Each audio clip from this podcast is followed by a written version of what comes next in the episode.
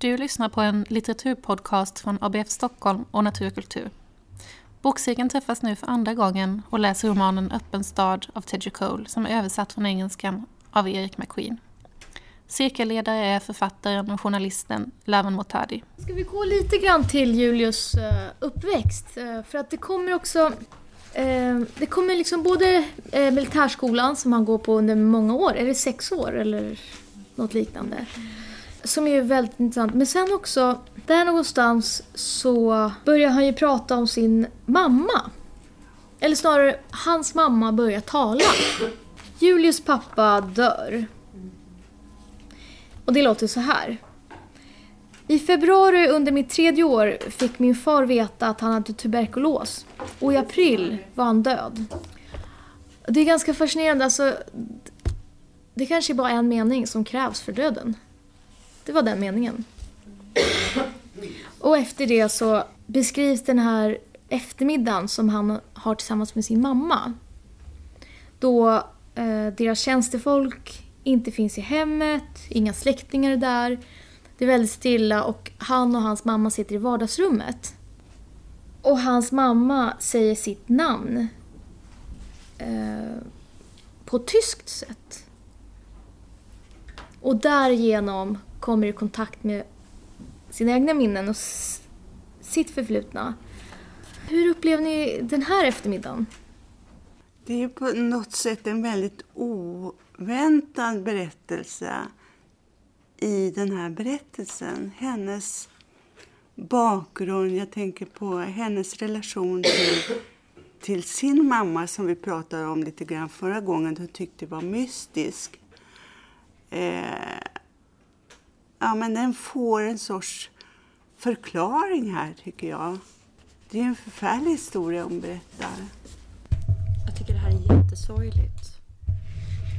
För här framträder ju då igen Julius som den här avstängda personen. När han till exempel, alltså den här personen som vi har mött så många gånger när han försöker då lyssna. Han pratar om att försöka lyssna. På sidan 97 när han säger jag hade ingen känsla för historierna hon berättade eller den längtan som låg bakom dem. Jag fick kämpa för att koncentrera mig. Men alltså han var kanske 13 år. 14. 14 var han. Ja.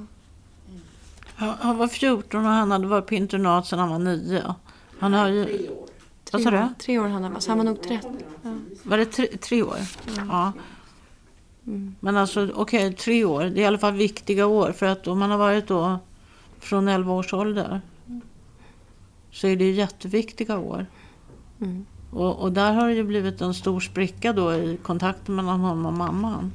Och jag menar, han hade varit på ett internat som bestod av manliga lärare och pojkar i olika ålder. Alltså han hade inte någon daglig kontakt med någon mamma eller någon syster eller någon kvinnlig lärare eller någon tjejkompis i skolan eller något sånt. En helt manlig värld och så kommer han in i den här historien. Inte kan man, inte kan man begära av honom att han kan förstå vidden av en våldtäkt. Mm. Det jag ty- tycker är, det tragiska i det här, det handlade inte, att jag tycker det är tragiskt, det handlar inte om vad jag kräver av honom utan man kan ju se den här lilla pojken och den här stoiska hållningen som är då upphöjd till dygd. Att både han och modern är ju stoiska inför det här dödsfallet. Detta säger han själv, det måste ha förbryllat folk. Och hans liksom trevande försök att liksom uttrycka den här, säkert en enorm sorg. Alltså här att jag sa till min mor att jag ville träffa min far, men inte kroppen i bårhuset. Jag bad att få honom återställd till mig och till livet. Med en låtsas, låtsas naivitet som jag vid 14 års ålder inte längre hade. Julius sa hon, vad ska det här betyda? Hon såg det som en grymhet, denna uppenbara tillgjordhet och hennes hjärta blev dubbelt krossat. Istället för att där liksom bekräfta honom i att ja, men det är klart att du vill ha din pappa tillbaka. Alltså, det är ju... Alltså, snacka om att han då inte bemöts i denna sorg. Nej, det är en jättebra mening tycker jag. Mm. Det, är så, det är skitbra. Och också eh, på sidan 97 finns också en, tycker jag, jättebra beskrivning av hur ömsesidig deras kontaktlöshet är när han skriver eh, Min mors historia handlade om en djupare smärta. Och med att hon berättade den blev hon allt djärvare, tilltalade inte längre tonåringen framför sig utan tycks det mig nu en osynlig biktfader. Alltså hon har inte, det behov som hon eh, ger utlopp för i den här scenen är inte att tilltala sin son och berätta för sin son om sitt liv utan det är någon sorts större, liksom helt enormt antagligen otillfredsställt behov att, eh, att bikta sig. Ja precis, att bara spilla ut allt. Och det kan inte han, eller han kan uppenbarligen inte liksom hantera det för att han är 14 och har förlorat sin pappa. Det är jätte, det är jätte, jättesorgligt. Det är också fascinerande att det är det han sen upprepar i sitt vuxenliv. Mm. Tar emot Mm, berättelser exakt. men inte riktigt tar emot dem.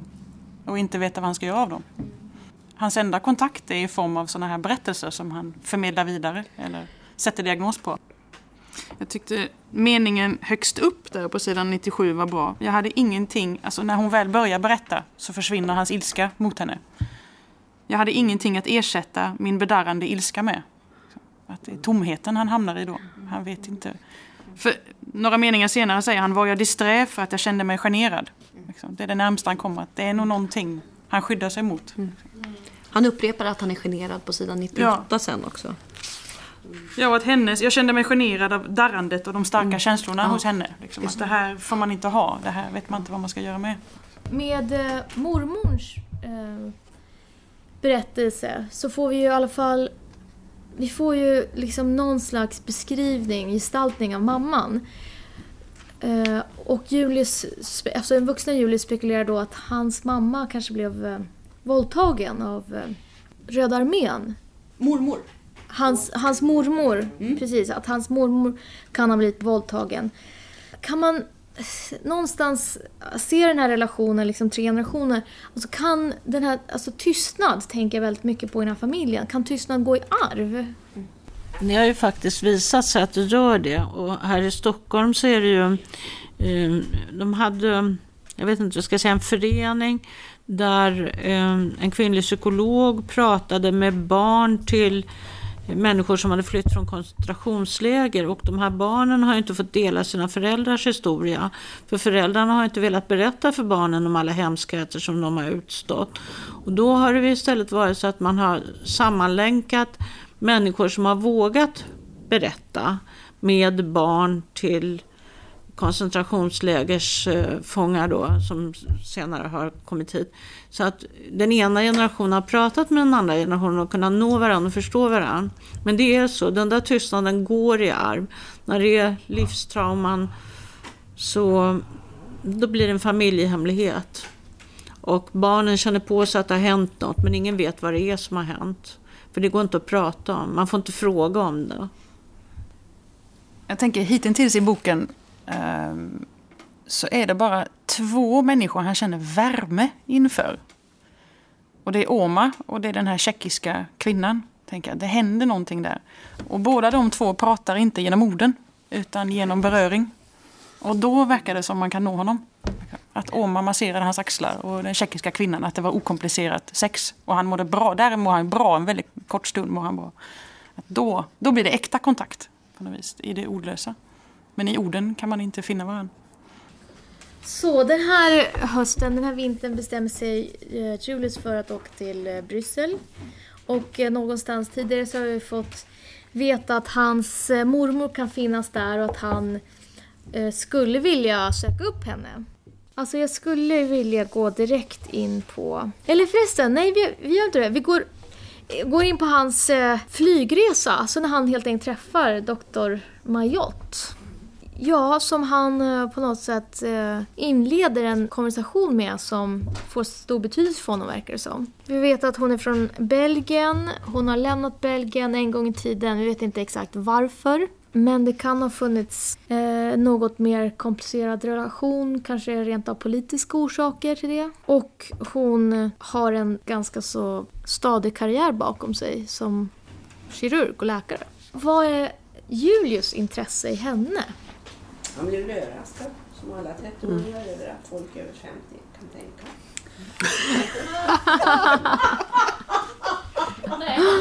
Nu måste vi ta om hela det här.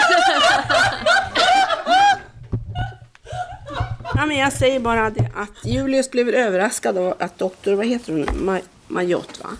Att hon kan tänka, hon är över 70. Eller hur? Ja, jag tycker att det verkar som att de, det är kul att prata om, att de tycker att det är kul att prata med varandra. När de nu har tid för att behöver sova också. Men jag lade märke till att när han till slut ringer upp henne sista kvällen, för, då kommer hon inte ihåg var var det vi träffades någonstans då. Och jag har känslan att han blir lite förvånad. Fast jag vet ju inte. Det är väl, jag bygger in det kanske i min upplevelse det är väldigt intressant. Det är väldigt långt det här liksom mötet han har med henne och de pratar om en massa olika saker uppenbarligen. Men jag tyckte, apropå det här som du började med att säga Rosmarie, om att eh, som, det är så konstigt, som alla över 30 så tror han inte att äldre kan tänka. Men på sidan 106 tycker jag att han uttrycker sig så, han blir så chockad av vad hon säger. Eh, För då, då säger hon ju någonting om, om Afrika, vilket uppenbarligen är någonting som Julius hela tiden funderar på och har ett väldigt kluvet förhållningssätt till. Men så säger han eh, Åh, Nigeria så. Nigeria, Nigeria. Ja, jag känner många nigerianer och jag måste säga att många av dem är arroganta. Jag häpnade över hennes sätt att tala. Hur rättframt det var. Hur orädd hon var att alienera den hon talade med. Hon var i den åldern, antog jag, då hon sedan länge slutat bekymra sig över vad folk tyckte. Den här rättframheten hade utan tvivel kunnat tas på fel sätt om den hade kommit från en yngre person. Men i det här fallet förelåg det ingen sådan risk. Jag, jag tyckte den där sista meningen var lite lustig. För Ja, antagligen kan man inte bli aggressiv mot en 70-årig dam. ja, Men hade det varit en eh, man till exempel i hans egen ålder, då hade han tänkt till, tror jag. Och hon fortsätter ju sen också, liksom, utan att oroa sig för konsekvenserna om hur det ena och det andra nationaliteten är. Dr. Majot, hon verkar ju också vara... Eh, hon har ju en väldigt speciell historia. Hon är alltså bekant med den belgiska man som ritade Heliopolis. Egypten. Och tillhör förmodligen alltså den klass i Belgien som ja, styrde, administrerade och eh, översåg hela det belgiska kolonialprojektet. Och det är lite speciellt. Han är ju ändå i Europa och i, i ett land som har en, en, en sån historia. Och det, det här intresserar mig. Alltså, är det så att Julius är lite imponerad av Dr. Och vad hon liksom på något sätt, visst absolut hon är sin egen person, men vad hon ändå får representera. Är han på något liksom komplext sätt eh, impad av henne? Och han ifrågasätter inte henne, tänker jag. Han är imponerad när han lämnar det där här. Ja, också en sån sak som att han, hon, eh, hon säger att Bryssel är färgblint på ett sätt som USA inte är. Och det verkar han, eh, han låter det passera på något sätt. Och det är en sån grej som jag tycker är eh, lite, mär- eller lite oväntad. Att han, eh, att han inte fäster sig vid, att han inte går in i, eller liksom, att han inte ifrågasätter henne. Så det kan absolut kanske ligga något i det, att han är ah, imponerad av henne. Och det här är också, det återkommer det här som vi var inne på tidigare, att han eh, har någon sorts ehm, respekt för personer med hög utbildningsgrad eller som har eh, hon, är, hon har avslöjat att hon är läkare, att hon är kirurg, att hon eh, liksom har vart hon är utbildad, att hon är ateist. Alltså han, eh, han verkar ha mycket, få mycket respekt för hennes bildning. Vilket också kanske gör att han ja, eh, han låter det här liksom lite konstiga vara. Eh, På sidan, du anknyter till det där till, som står på sidan 170. 170, 107? Ja, men på sidan 170 så, så då har, det är då han träffar henne igen. Ja, ja, just det. Ja. Och, eh, och de äter den här lunchen och hon, då är, hon pratar på där. Medan hon talade kände jag åter en känsla av välbefinnande skölja över mig. En känsla som jag till och med då inte fick att gå ihop med hennes avfärdande av Farouks berättelse. Jag Just kopplar det det till... Han har, han har väl frågat Farouk om det här. Är det verkligen... Ah, förlåt. Eh, ja, han frågar helt enkelt Farouk om han håller med om att Bryssel är färgblint och han, så vitt jag minns, svarar att så är det absolut inte. Och hon, eh, hon har liksom ingenting för den Och ändå så är han väldigt, han är inte, det finns liksom ingen ilska eller frustration från hans sida känner jag mot henne. Att liksom, varför förstår hon inte det? Han verkar själv lite liksom, ja, jaha, hon sa att det var färgblint och han sa att det inte var det. Vem, han liksom värderar inte riktigt deras berättelser, tycker jag. Jag fick någon sorts... Uh, uh, den här meningen intresserade mig. Därför att jag tror att det kan... Att det är, jag kan känna igen någonting. Jag kallar det för komfortzon. Alltså att man befinner sig i, i ett trevligt sammanhang. Och... Ja, man tar inte liksom, man hakar inte på det där som där det skulle kunna bli konflikt eller där det skulle kunna gnissla så. Och sen kanske man ändå går hem och tänker att det var, det där var inte bra att jag släppte. Jag skulle liksom ha petat i det där. Det var den associationen jag fick till den där meningen. Jag fick en helt annan känsla för Dr. Mayotte. För att han ger sig av till Belgien i förhoppningen att kanske få träffa sin mormor. Men samtidigt så gör han ju inga direkt aktiva försök att nå henne, vilket jag tycker är väldigt mystiskt eftersom han hade kunnat söka på Google och allt möjligt, bortsett från att prata med sin mamma. Men för mig är det som att han får kontakt med en ställföreträdande mormor när han träffar doktor Mayotte och sen att han låter henne hållas med sånt som han till exempel ogillar. Det tror jag det är för han gillar sin mormor. Ja men det här ordet välbefinnande, jag förstår precis varför du fastnar för det. Den här situationen, det kanske är många som kan känna igen sig i den att man sitter i ett samtal, du sitter i ett sammanhang på en middag och människor är väldigt trevliga.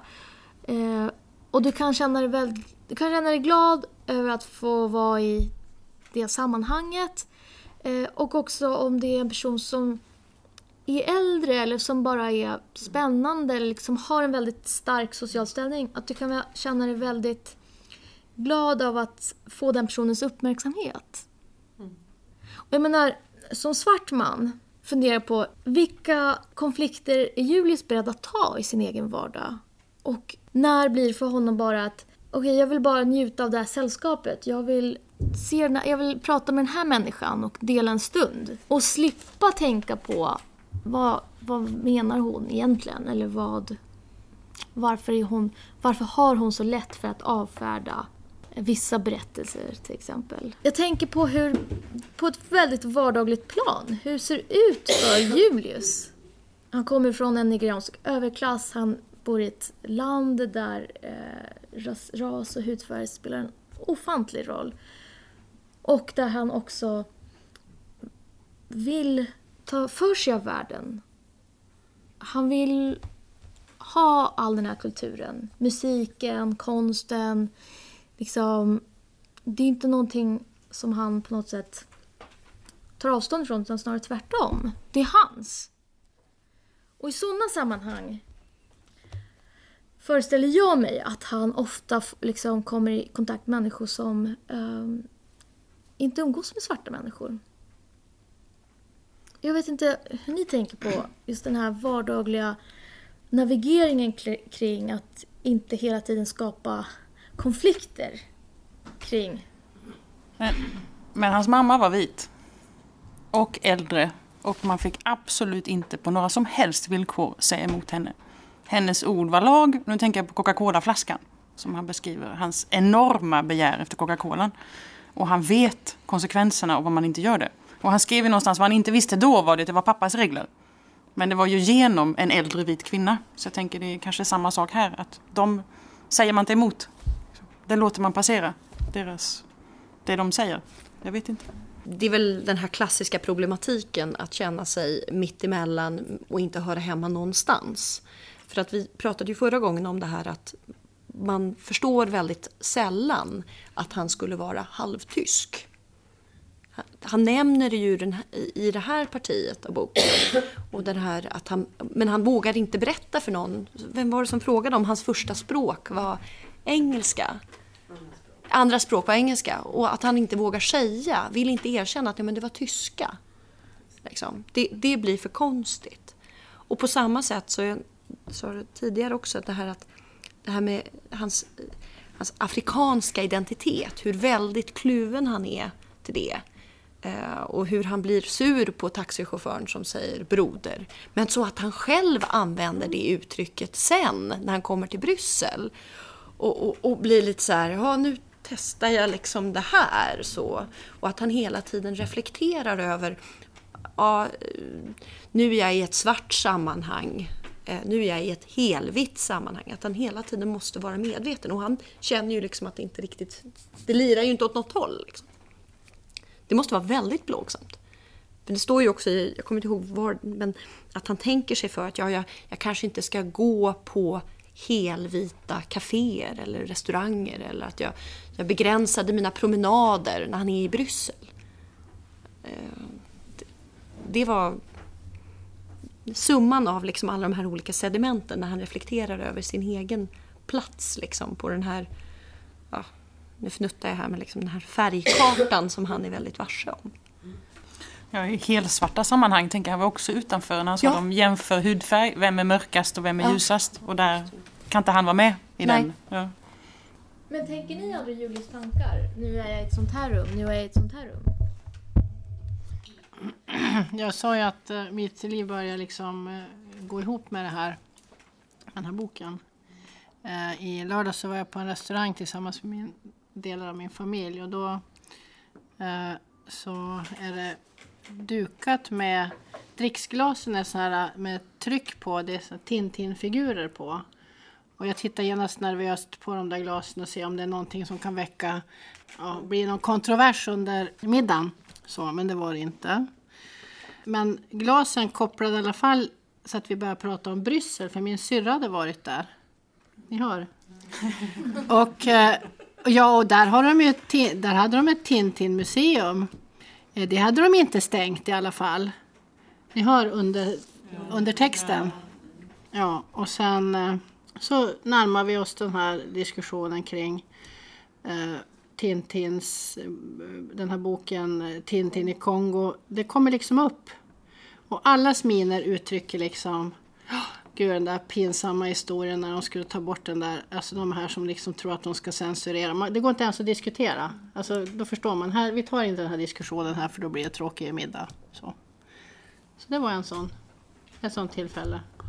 Jag kan inte annat än reflektera över att eh, som eh, kvinna så har man väl samma upplevelse. Att man kan ibland spana in hur ser det ut.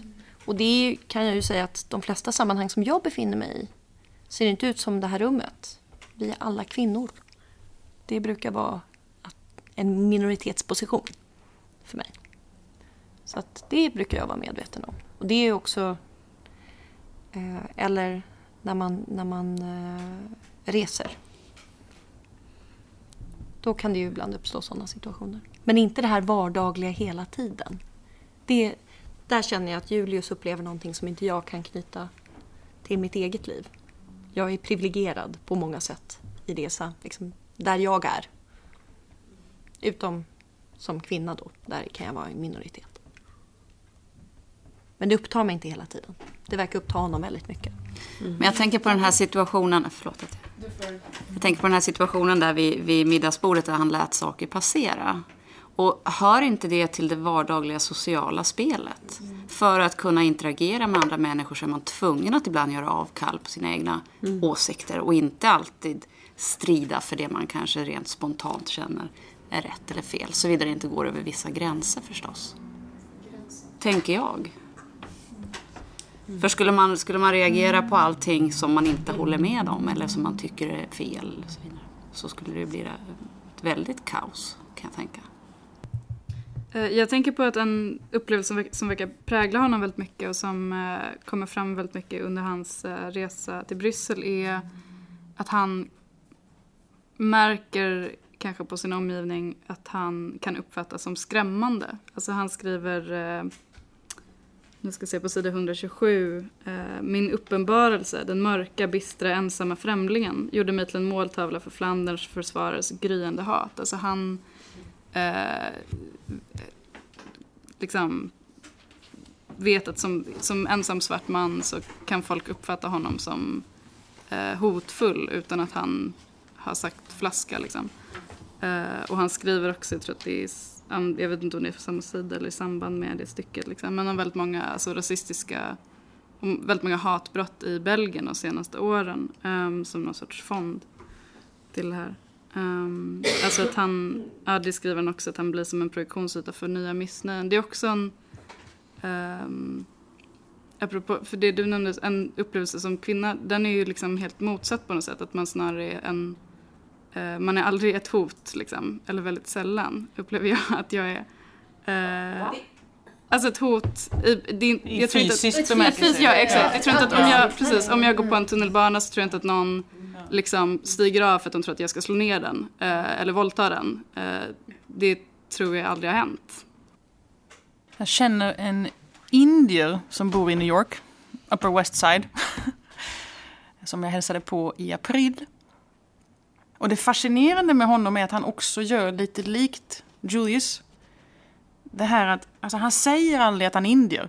Han har bott där i nio år.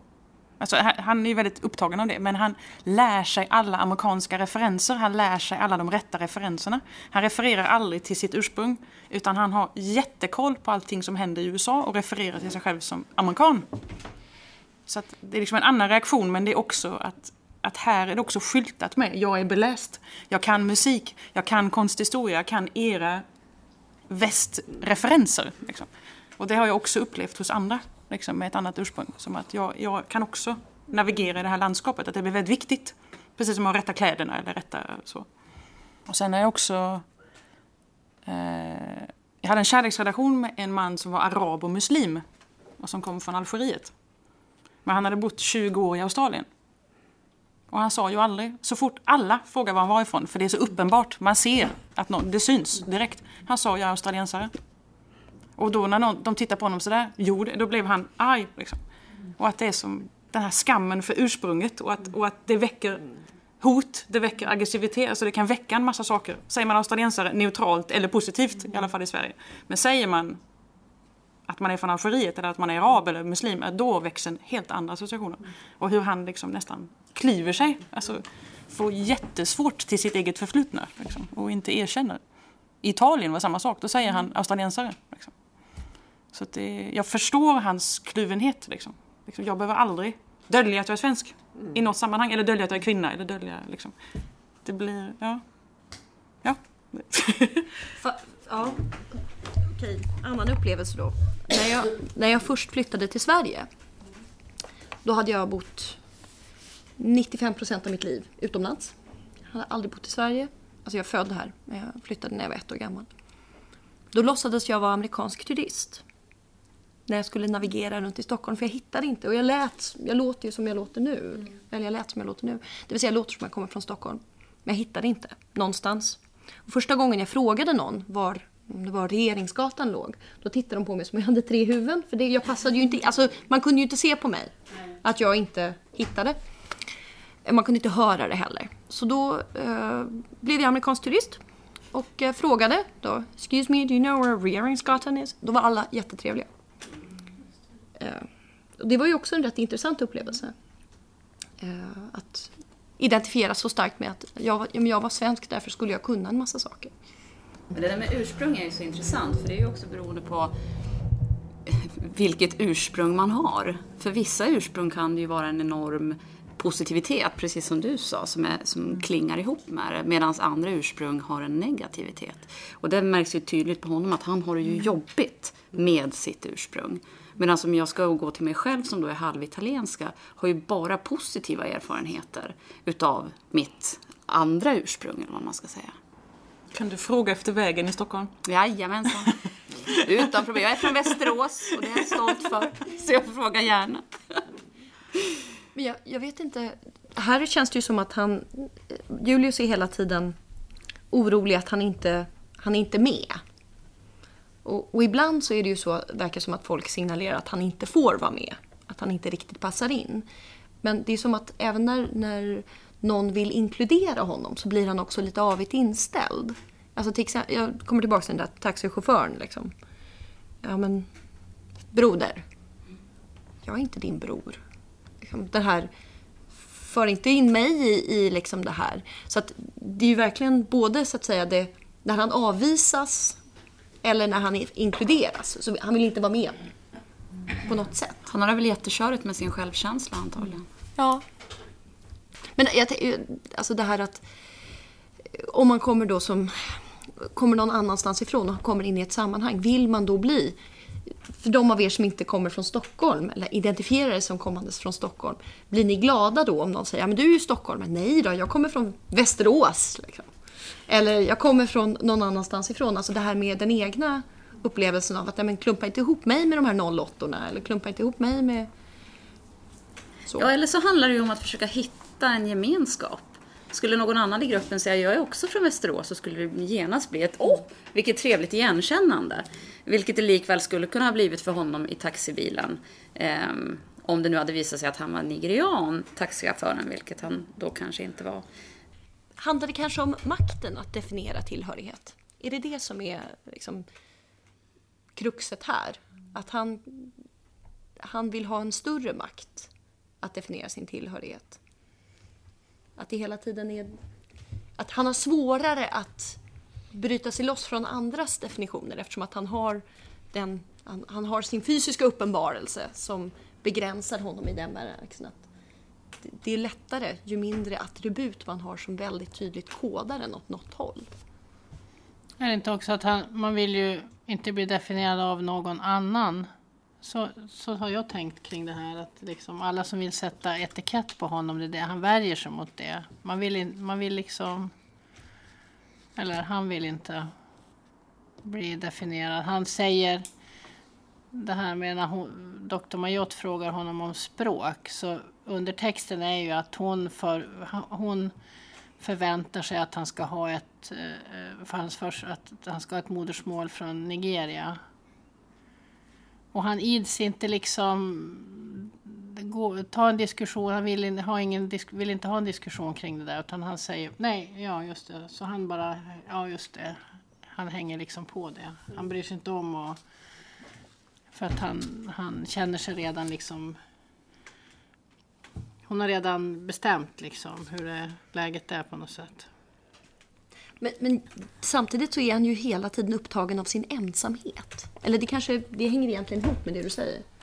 Eh, Kristina. Ja, att han, alltså, när han är i New York, han pratar om den här bron, att liksom alla de här människorna som går och han står där liksom ensam i mängden. Eller på tunnelbanan, ja. alla är så ensamma. Men för den skulle så, bara för att man är ensam vill, betyder inte att man vill bli definierad av någon nej, annan. Nej, jag, jag sa att det, det, hänger nog... De här två sakerna står inte i motsats till varandra. Men det är, ju, det är ju en tragedi så att säga, att man hela tiden känner sig utanför. Känner sig bestämd av andra. Och också ensam. För att man hittar ju inte själv en gemensamhet som man kan liksom skriva in sig i. Han säger ju inte sig höra ihop med någon eller han ger inte indikation av att han känner samhörighet med så många. Ja, alltså... Eh, några han träffar i Bryssel som eh, han kommer ha väldigt politiska diskussioner med, det är ju Farouk och Khalil. Farouk som eh, jobbar på internetcaféet och sen så Khalil som är hans kompis. Eh, och det är ju väldigt, alltså de här samtalen spänner ju över en massa, massa eh, politiska frågor. Alltså alltifrån eh, rasismen i dagens Europa till eh, postkolonial teori till Martin Luther King och Malcolm X. Eh, till Saddam Hussein eh, som får epitetet en väldigt mild diktator av Farouk. Eh, och jag tänker väldigt mycket på det som du sa tidigare, alltså den här romanen och hur liksom genomdränkt den är i sin samtid. Det är som att det, det är liksom som att läsa alltså nästan tidningen. Alltså, vår tids liksom stora frågor. Allting kommer ju in i det här mötet med Farouk och, och Khalil. Och ja, det, det, det, finns mycket att säga där, men är det liksom någonting ni fastnar för? Liksom, tycker ni att de här diskussionerna, är det intressant? det som gestaltas? När, ehm, när jag läste det här avsnittet när han är och lyssnar på den här, han åker med Välkomnarna och lyssnar på den här mannen som berättar sin historia. Jag kommer inte ihåg vad han hette. Saido. Då var alla nyhetssändningar på radio Eko Studio 1 fyllda av den här båten som kapsejsade. Och då tänkte jag, dikt och verklighet går ihop ibland. Det var hemskt nästan. Att läsa hans berättelse, hans överfart mellan Spanien och Portugal där. Och så sätta på ekot som jag gjorde och så få hela denna berättelse. Är det, är det liksom... Är det politiska diskussioner som talar till er? Jag blev otroligt inspirerad att verkligen läsa Malcolm X. För att eh, jag jobbade, vikarierade lite grann i fjol och hade några killar, jag hade svenska som andraspråk i gymnasiet. Och en kille från Turkiet, eller som var turk av sin ursprung, men han är svensk nu. Och en annan kille som var, hade föräldrar som var kurd och eh, från, alltså kurd, eh, från Kurdistan och Frankrike. De ville läsa Malcolm X och jag tyckte det var jättespännande, kopierade och så. Vi hann inte så mycket. För att vi, ja, vi pratade mest politik och andra gjorde annat. Vi fick inte mycket gjort men det var väldigt roligt och det var väldigt kort tid tack och lov. Så fick de sin utbildning. Men alltså den, han är ju fasligt mycket mer intressant än Martin Luther King tycker jag. Fast jag menar jag har ju det 68 bakom mig. Jag minns ju 64 eller vad det var när Vad det då som hände med Martin Luther King. Och då han höll tal? Jag kommer nästan ihåg liksom vilka gator jag gick på i Uppsala när det här var på gång, fast man inte kunde lyssna på radioörat och så. Men, eh, nej men det här, jag tycker liksom, det här är lite grann påminnelse om alla idéer som bara har, man tänkte att det måste jag fördjupa mig och så har det inte blivit av. Jag tyckte det här var väldigt engagerande och också väldigt svårt. För att jag tycker han skrev, alltså om man nu pratar om sättet på vilket författaren skriver fram de här liksom, diskussionerna, de här svåra frågorna i samtiden. Jag tycker han gör det på ett väldigt bra sätt. Alltså man, man landar mitt i den här, det som är djupt så att säga kontroversiellt, väldigt tvetydigt, väldigt, väldigt starka eh, åsikter och ja, komplicerat helt enkelt. Jag tycker han gör det på ett så fantastiskt bra sätt här. Eh, och han klär i ord, jag, jag, det här som de pratar, Farouk då, liksom, hur han pratar om det här med olikhet. Hans djupare projekt, som han kallar det på 135. Uh, eh, alltså vad, vad man lägger i alltså det värdefulla av olikhet, hur man ser på det. Hur man definierar olikhet, alltså det gemensamma, det, andra och allt sånt där. Um, på sidan 125 finns ett jättebra citat om olikhet. För han säger olikhet som orientali orientaliserad underhållning är tillåten. Men olikhet med ett eget inneboende värde, nej. Du kan vänta i evighet och ingen kommer att ge dig det värdet. Mm. Det var jättebra. Mm. Alltså det beskriver makt. Ja. Alltså, på, och det här med det normala och vem som har möjligheten att definiera. Innan dess, på samma sida, så är det ju den här fantastiska... Det är ju trots allt därför Marocko och Indien existerar. För att vara just orientaliska. Och tillgodose törsten efter fantasi. Ja. Mm. Faruk är en sån här person, i mina ögon, som... Han, han kan säga väldigt eh, eh, liksom genomlysta och klartänkta saker. Samtidigt som han kan säga helt absurda saker. Mm. Men det är ju det som är det briljanta. Att han är ju just, han är ju både, han har ju... Ung och dum. ja, men alltså han har ju å ena sidan helt rätt och å andra sidan helt fel. Och är det inte alltid så det blir när man börjar ta den här typen av djupa frågor på allvar?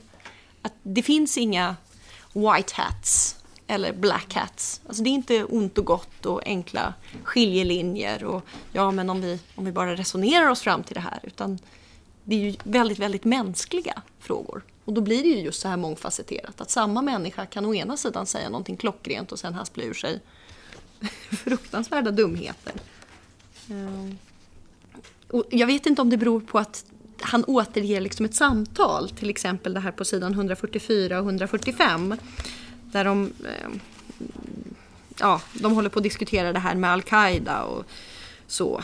Eh, högst upp på sidan 145. Och det var det här ansiktet, lika gåtfullt som jag tidigare fruktat, som talade nu. För oss är Amerika en version av Al-Qaida. Yttrandet var så allmänt att det gränsade till det innehållslösa. Det hade ingen styrka och han sa det utan inlevelse. Men det liksom kommer som en del i ett samtal. Alltså, ja, men så, ja, så drar man till med någonting och man kanske har... Man försöker göra en poäng och så trycker man det lite för långt. Liksom, och så övergår det från att vara briljant till att vara banalt. Eller bara polemik eller vad man ska kalla det för. Jag behövde inte bestrida det och Khalil hade inget att tillägga. Amerika är en version av Al-Qaida. Det steg upp med röken och dog. Här kommer ju ett annat exempel på ett, någonting som sägs i ett bra samtal. Som han liksom inte... Han tar ju inte fasta på det här och börjar debattera. Men vad menar du egentligen? Lika lite som han börjar prata med Dr. Mayotte. Men, Belgien är, eller Bryssel är mer färgblint än Amerika. Hur menar du nu? Alltså, Men är inte det lite signifikant för hela boken? Ja. För hela sättet, alltså för författaren, hur han har skrivit med den distans som han har gjort. Eh, enligt mig. Just att man kan plocka upp, det är lättare då att plocka upp sådana här frågor och kasta upp dem i luften och ha dem till förfogande för oss läsare att analysera och gå vidare med dem utan att själv svara på dem. Mm. Det är det jag gillar med den här boken på ett sätt. Alltså Ja. jag, jag, jag är ju... Behållningen här har ju kanske inte alltid varit att läsa den utan att prata om den eller att gå och fundera på den. Om du vill ha mer av Teddy Cole kan du besöka den nystartade litteraturfestivalen Stockholm Literature på Moderna Museet i Stockholm. Den 26 oktober samtalar Teddy Cole med Daniel Birnbaum.